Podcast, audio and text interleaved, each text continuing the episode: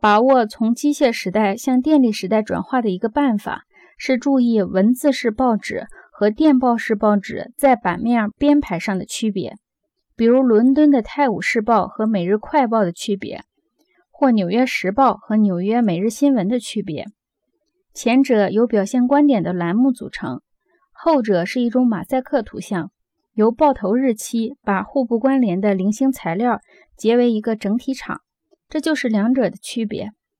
无论它还表现出什么其他东西，一种由同时并列的条目组成的马赛克形态不可能表现任何观点。十九世纪晚期与绘画联系在一起的印象派艺术找到了极端的形式：修拉的点画法，莫奈和雷厄诺的光折射。修拉的点画法和当前用电报传输图像的技巧相近。和扫描器形成的电视图像或马赛克相近。上述所有技巧都预示着后来的电讯媒介形式，因为和数字计算机使用许多是否的点和线一样，他们也用这种点的接触去拥抱一切存在的轮廓。电能提供了一种手段，去同时接触存在的一切方面，比如大脑的各个方面。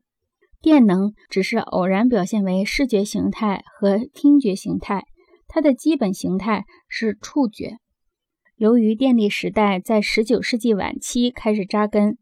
整个语言艺术世界开始追求诗歌的触觉图特征和感知的相互影响，即所谓联觉。